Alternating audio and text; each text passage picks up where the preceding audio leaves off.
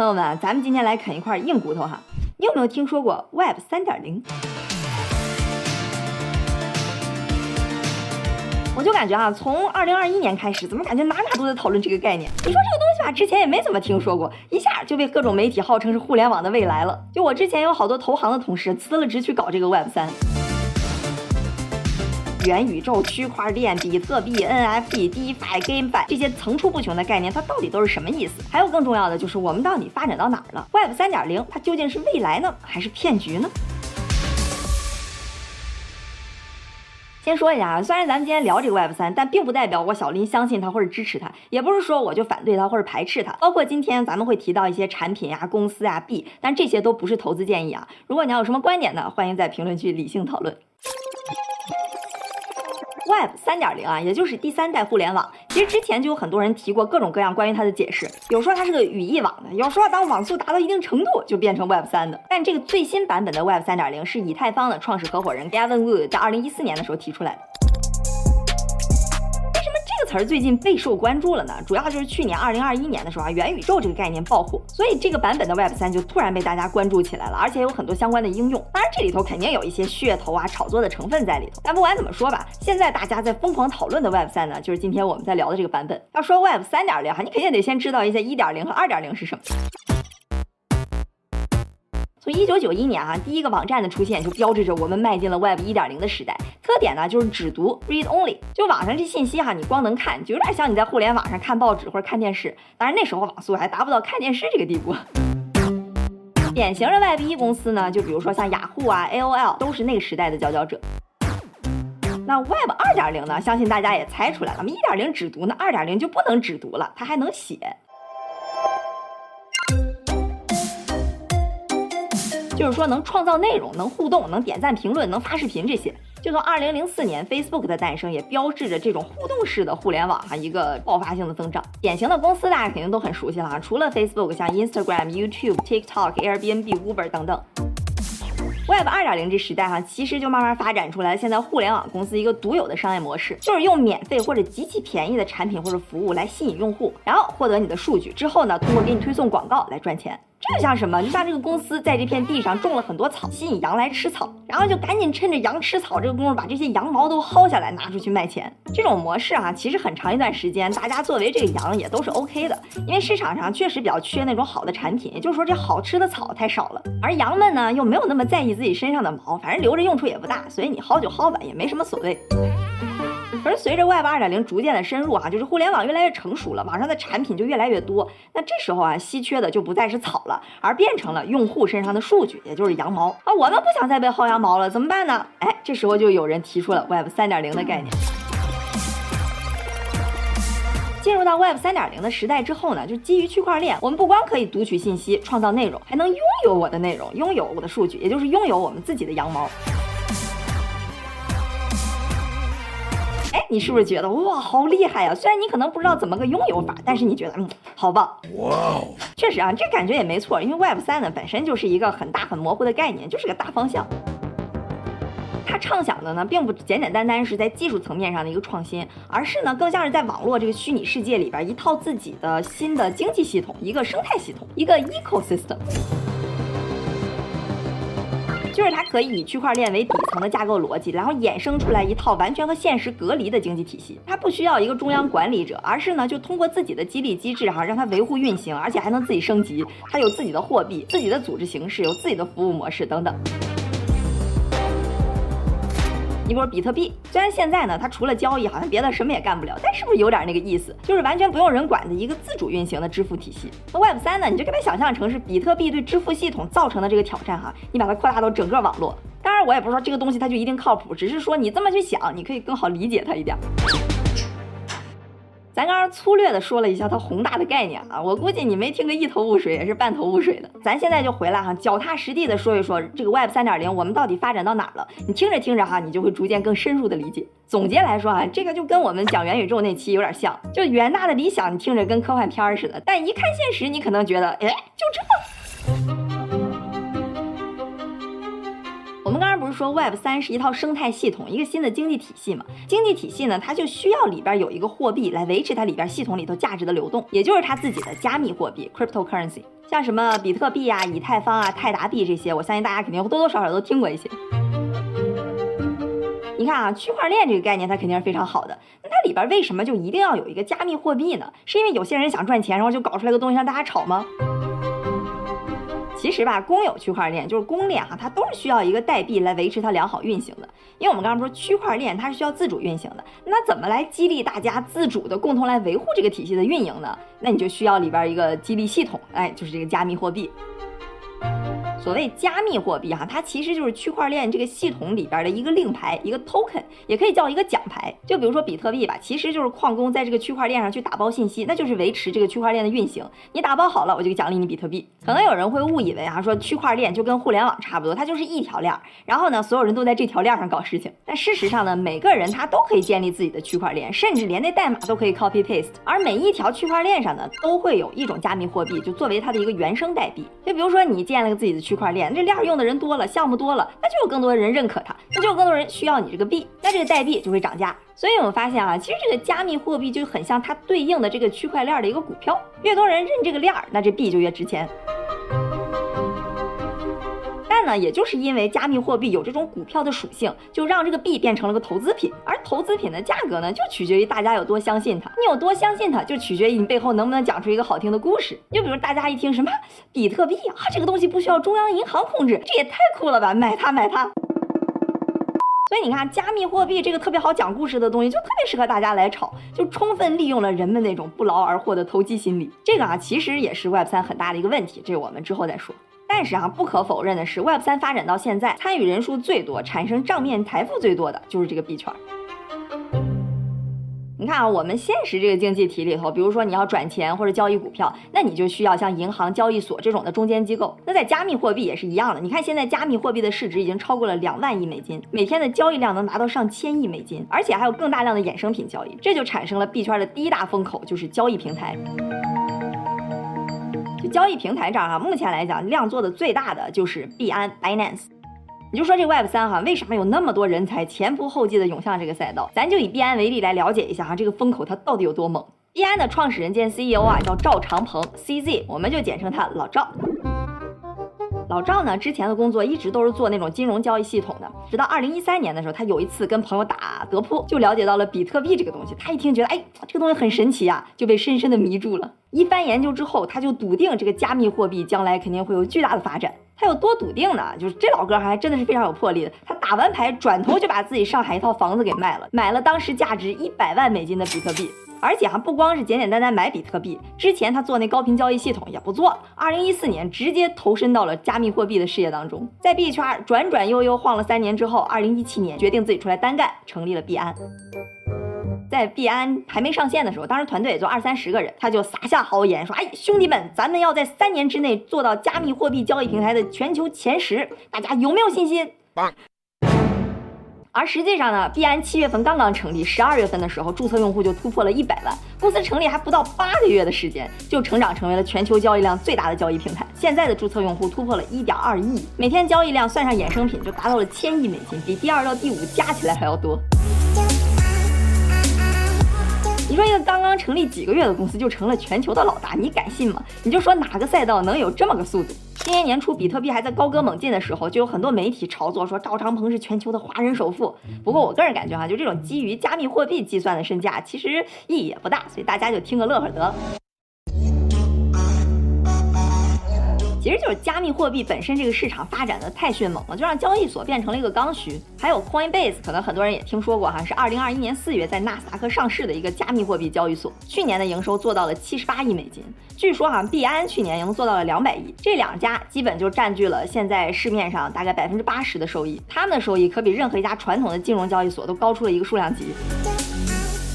因为这些比较大的交易所短期实在发展太快了，积累了大量的用户啊资本，所以像币安、Coinbase 就有点类似于币圈的一个互联网巨头，在一个点站稳脚跟之后呢，就开始横向拓展。比如说人老赵就说了哈，我们不要做银行，我们要做一家像 Google 一样的公司，为 Web3 提供最底层的基础服务。哎，你看这一听是不是就感觉格局大了？哇哦！所以哈，老赵就搞了一个新的公链叫 BNB Chain， 相当于在 Web3 这个大的生态里边呢，除了交易所，又有了一片新的领地。而且啊，这些大厂钱赚到手之后，还得树立自己的行业地位。你就比如说，你可以从教育大众下手，这样可以占领舆论，这不就相当于占领了 Web3 的行业定义权吗？你像币安就搞了个币安学院，就强制给大众科普什么是 Web3， 还请了 C 罗这样的明星联手。And this is just the beginning.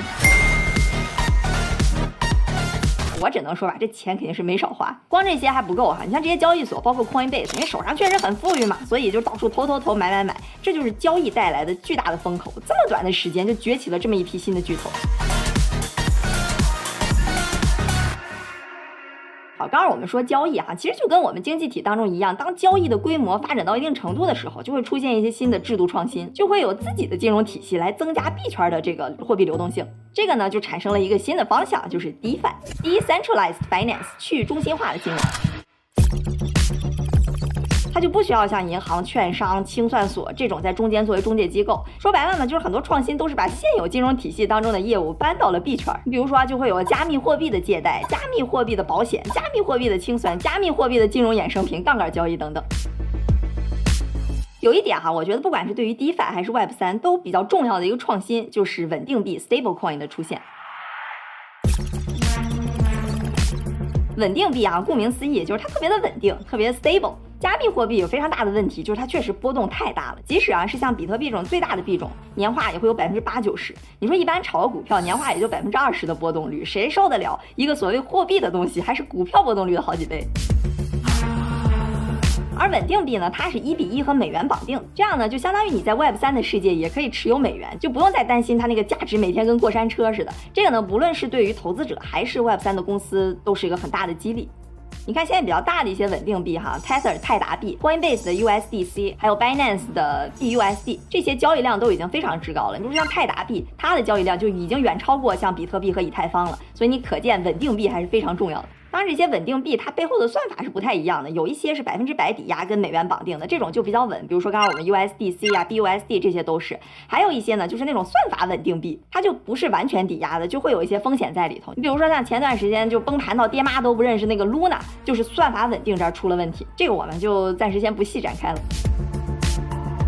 DeFi 这个方向呢，这2年确实比较火爆。其实原因呢也挺简单的，你就说围绕着 Web3， 我现在想重新做出一个应用，然后一投放出去就大放异彩，难度也比较大。它最主要的利润点呢还是在币圈，但现在币圈的商业格局其实也形成的差不多了。你说我想自己造个币，弄个点颠覆性的新模式，确实也比较困难。那我还不如弄个币圈的衍生品，就利用现在金融体系里头，然后去挖掘一下币圈的潜力。所以呢，最近资本也比较热衷于 DeFi 方面的项目。至于那些一般大公司呢，他们可能并不会涉及到 Web3 的业务，但是又想掺一腿，怎么办呢？最简单粗暴的办法哈，就是直接买币。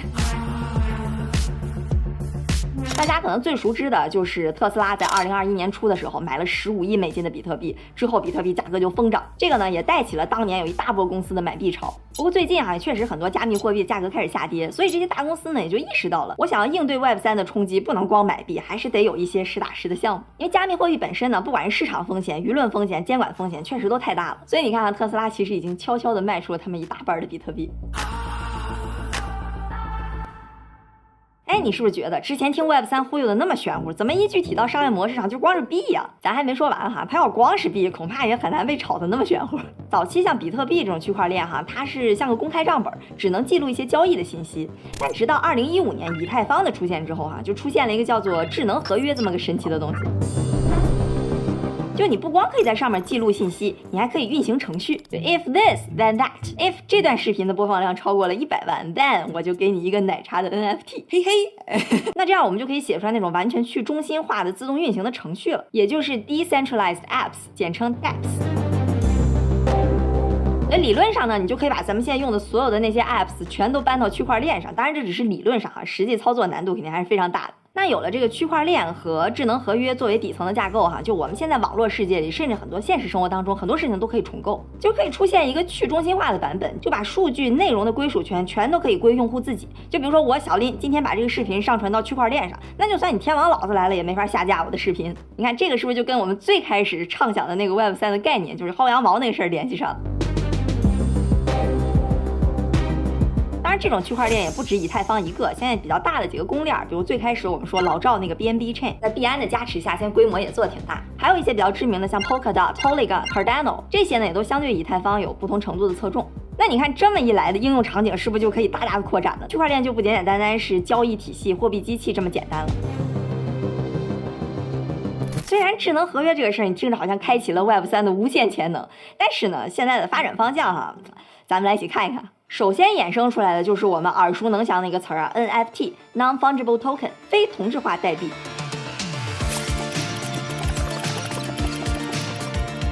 NFT 其实我们之前讲元宇宙那期也聊过，大概呢就是数字世界里的一个版权的概念。虽然数字技术这事儿你可以 copy paste， 但有了 NFT 我就不怕了。这样一来呢，在 Web3 的这生态体系里边就不需要一个权威机构认证，也能分清楚是你的我的。所以不管是元宇宙还是 Web3， 这个 NFT 都非常重要。那大家一听哇，这个概念很酷啊，买它买它。所以大家也看到，不管是像比特币还是 NFT 这种能讲得出来精彩故事的，同时又是稀缺的东西，那其实就是一个非常理想的投资品。在它还没看出未来什么发展空间的时候哈，先进来的一波基本上都是炒价。好，那既然 NFT 是一个这么火爆的投资品，当然听了币圈的小伙伴是不是也知道了下一个风口是什么呢？就是交易。NFT 的交易量呢，虽然跟比特币这种加密货币相比还是差不少，但是呢，也是一个非常可观的市场。目前最大的公司叫 OpenSea， 今年年初刚融资了$3亿，估值达到了$133亿。现在的月活用户呢，差不多有150万的样子。但其实最近 NFT 的炒作情绪呢也有所衰减。你比如说当初 Twitter 的第一条 tweet 不是拍了$290万吗？前两天市场价就跌到了几千美金，也不知道这背后是不是有什么内幕。NFT 呢也不光是可以用来投资用来炒的，它还可以产生出来独一无二的数字藏品，这个有多少用啊咱不知道，但至少呢是非常的有意思，它就可以来作为一种营销的手段。所以有很多企业呢想浅浅的涉足体验一下 Web3 的，就可以从 NFT 下手。你看这个领域哈，真的是眼花缭乱。那个无聊猿的 NFT 不是很火吗？所以你就看到一堆明星去买一只属于自己的猴子。而企业也可以，比如去年11月份的时候 ，Adidas 就买了一只无聊猿，给它穿上阿迪达斯的衣服。像 LV 也推出了自己的元宇宙游戏，叫 Louis the Game。Nike 呢也在元宇宙游戏 Roblox 里边推出了自己的 Nike Land。类似的例子吧，反正还有很多。就对于品牌营销来讲，只要这个 NFT 它有热度有流量，那就可以通过这个方式去拉新用户和跟用户互动，所以呢也是有各种各样新颖的创意。好，除了 NFT 哈 ，Web3 还有一个非常火热的方向就是游戏。Web3 游戏和普通游戏最大的区别就是它有它自己的经济体系，它有自己的加密货币来作为流通货币，就比如这游戏里的什么皮肤啊、装备啊、地啊，都可以放在区块链上变成 NFT。你就感觉这游戏里边一个本来一个虚拟的经济系统一下就变得真实了，因为这些加密货币包括 NFT 都是可以在现实世界当中换成真金白银的。这游戏越火，玩的人越多，它的加密货币和 NFT 就越值钱。比较大的几个游戏呢，有 Sandbox、Decentraland、Axie Infinity 等等。就刚刚我们说这几个每个游戏的代币总市值都超过了$15亿，这是什么概念？打个不恰当的比方，就是说 QQ 里边的 Q 币的总市值超过了$15亿呢。这里边 Sandbox、Decentraland 我们在聊元宇宙那期也讲过。哎，你看我们讲 Web3 的时候，游戏也是很大的一块。之前我们讲元宇宙，游戏也是很大的一块。你是不是听着感觉 Web3 跟元宇宙还挺像的？确实哈，在游戏这儿，他们俩其实可以说是高度重合的。当然，这些游戏你可以把它也叫成元宇宙游戏。有些人可能搞不清楚 Web3 元宇宙它俩的关系，毕竟都是两个虚头巴脑的概念。就差不多呢，元宇宙是一个比较沉浸式的数字世界，就比较上层，而 Web3 呢，它就更基础、更底层。所以大概率讲呢，元宇宙是要构建在 Web3 的基础之上的，大概是这么个关系。好，咱来接着回头说这个 Web3 的游戏哈，就以我们之前没聊过那个 Axie Infinity 为例，江湖人称阿谢。这游戏前2年确实还挺火的，就是你可以买这个特别 Q 的小动物，叫阿蟹，就感觉有点像那个 Pokemon， 你就可以带着你的阿蟹去跟别人打架，打赢了呢还能赚钱，然后你就可以买装备，当然你也可以孵化自己新的阿蟹等等，反正大概就这么个意思啊。这游戏本身其实没什么，但 Web3 游戏它有个特点，就是我在游戏里赢的这些代币是可以换到现实世界里的，那你就真的是可以通过玩游戏来赚钱了，对吧？这个游戏玩的人越多，它代币就越值钱，那你赚的就越多。很多人冲进来所谓的玩游戏，其实并不是为了消遣娱乐，而纯粹就是为了赚钱。所以这种 Web3 游戏的模式，就有人把它叫做 Play to Earn Games， 直译过来呢，就是为了赚钱而玩的游戏。也有人呢把它叫做 GameFi。你比如说像阿蟹啊，它的争议就很大。曾经一度全球有超过40%的用户都来自于菲律宾这一个地方，因为菲律宾它的物价相对来讲是比较低的，所以你玩游戏挣钱的那个性价比就很高。那你想，大家都冲进来玩游戏就是为了赚钱，是不是听着就感觉有点不靠谱？你再比如说前段时间有个很火的游戏叫 Stepn， 它不是说你打这个游戏去赚钱，而是说你买了这个 NFT 的跑鞋之后，你就可以物理上去跑步，你跑得越多就赚得越多，然后可以升级你的跑鞋。有人可能会说，那这种游戏就是个庞氏骗局，创始人建了个游戏，大家都来赚币买币，纯粹相信之后能有更多人来玩，更多人来买币是不是真的是个庞氏骗局呢？其实取决于它这个游戏是不是可持续。如果它真的就是很好玩，大家之后都一直会进来玩，那就不是个庞氏骗局。如果只是老用户不停的赚新用户的钱，那个就是个庞氏骗局了。不过不管怎么说吧，就游戏这个赛道现在确实吸引了大量的用户和大量的资本，已经成为了 Web3 里边非常主要的一部分。刚才咱们说了几个去中心化的 DApps 里边几个比较主流的应用，像 NFT 游戏，包括 DeFi。那现在也有很多关于区块链更底层的一些应用，比如说通过区块链去实现物联网连接区块链和现实世界的数据或者做去中心化的存储等等等等。总的来说这个赛道我相信你肯定感受到了，就是概念呢都很新颖，都很酷，那实际应用呢就感觉怎么除了交易就是游戏。区块链这个概念确实是非常好，那你说为什么 Web3 的理想和它的实际差距这么远呢？它目前还是存在着不少的实际问题，这个刚才我们为了叙述的完整我就没说。比如说技术方面，这些供链上的币呢就会面临着交易速度慢、能源浪费、效率低这些问题。另外呢，还有人性上的问题，区块链是不能篡改的，钱打错了就要不回来，密码忘了呢也没有人能帮你，你是不是总感觉有那么一点欠妥当？你比如说现在平均每年有超过20亿美金的加密货币被黑客盗取，被偷了那就没了，根本找不回来。这些呢其实都是 Web3 目前的一些拦路虎，要不怎么马斯克说 Web3 纯粹就是扯淡呢？当然他也说过狗狗币还是未来呢。咱再稍微深入的聊两句其实不管是 Web3 加密货币 NFT， 就对于我来讲，让我最长见识的还是在这里边看到了人性对投机的渴望，这也没什么可藏着掖着的本身可能就是写在我们 DNA 里头的。你看这些概念就特别精准的拿捏到了人们心中对于投机的那个点点。作为一个普通人，我可以通过买币拥有币来成为这些未来可能潜力巨大项目的天使投资人。你看要是在现实的经济体里，你想投资这些早期项目，什么 PEVC 那可都是只面对高净值客户的，所以这些投机的心态呢，就让币NFT 价格被炒得贼高。但这还没完，这个不仅仅是炒作这么简单。你看一般公司它的发展模式是什么样的？就是你有个想法，然后建立雏形，然后融资发展，融资发展，融资发展，循环好几圈，壮大到一定程度之后呢 IPO 上市，你的股份就可以在二级市场里交易。但到 Web3 这世界就完全不一样了，你有个想法，建立雏形，然后立马就可以发行你自己的代币，这就相当于你跳过前面什么融资发展那整个一系列的步骤，上来就可以 IPO 了。换句话说，就是你可能还没想好怎么发展呢，你这边股票就已经开始流通了，这就使得看到回报的速度可以非常之快。你想那些互联网公司相比于在之前的巨头发展都已经非常快了，那也得要个3-5年才能上市，那 Web3 投资回报速度就更快更惊人。你随便拉一个加密货币市值的榜单，那些财富都是在极短的时间之内积累起来的，这就会吸引大量的人才涌入这个赛道。当然我不是说这些人才进来就纯粹是为了赚钱但是呢在这个潜力的基础上，你再来一些财富的激励，那就会有更多的人才进来。要不最开始我说很多投行的同事都投身到这个赛道了嘛，那可能也有点关系。